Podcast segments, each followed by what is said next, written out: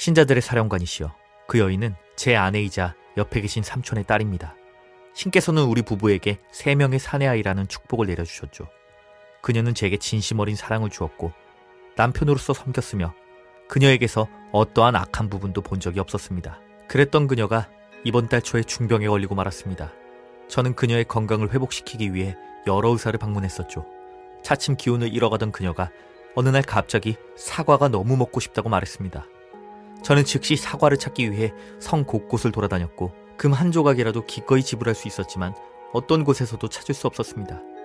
그날 저는 속상한 마음에 한숨도 자지 못했고 다음날 아침이 되자마자 집을 나와 근방에 있는 모든 정원을 차례대로 돌아다녔습니다.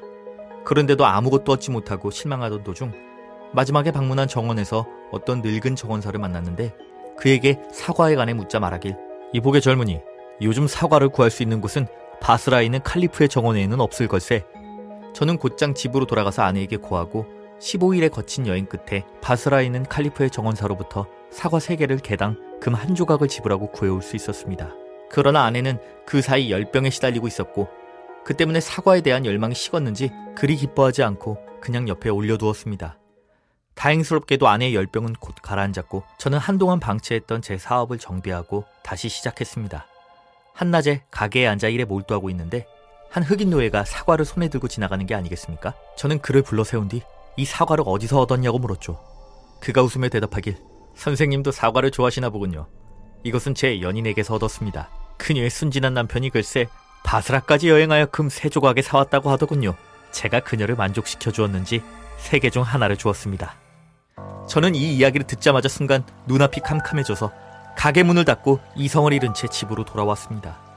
역시나 그녀의 사과 세개중 하나가 사라졌기에 아내에게 하나는 어디 있느냐 물었지만 그녀는 어디로 갔는지 모른다고 대답했습니다. 그리하여 저는 그 노예의 말이 진실이라 확신하였고 칼을 들어 아내를 내리쳤습니다. 그런 다음 칼리프께서 보셨던 대로 상자에 넣어 노새에 싣고 이동하여 아무도 모르게 티그리스에 던진 것입니다. 그리고 집에 돌아오니 큰 아들이 울고 있었습니다. 그래서 이유를 물으니 아들이 이렇게 대답했습니다. 제가 어머니의 사과 하나를 가지고 형제들과 놀러 나갔는데 지나가던 키가 큰 흑인 노예가 사과를 빼앗으며 이것을 어디서 얻었느냐 물었습니다.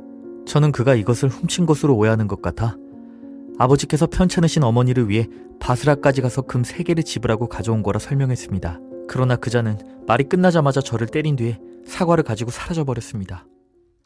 저는 아들의 이야기를 듣자마자 그 노예가 제 아내에 대해 거짓말을 하였고 제 손에 부당하게 살해당했다는 사실을 깨달았습니다. 몰려오는 후회와 슬픈 분노에 휩싸여 미친 사람처럼 울고 있을 때 죽은 아내의 아버지이자 동시에 저의 삼촌인 장인이 찾아왔습니다. 저는 솔직하게 모든 것을 말했고 이를 들은 삼촌은 저에 대한 분노와 비난 대신 우리 가족에게 이러한 비극이 찾아온 것에 대해 슬퍼하며 함께 아내를 애도했습니다. 삼촌께서는 이 모든 일이 사악한 노예의 거짓말로 인해 벌어진 참극이라며 죄값은 본인이 치를 테이니 살아남아 자식들을 보살피길 바랬습니다. 그래서 본인이 범인이라 주장한 것이죠. 하지만 분명히 아내를 믿지 못하고 성급하게 분노를 표출하여 끔찍한 일을 저지른 것은 부정할 수 없는 저의 죄악입니다.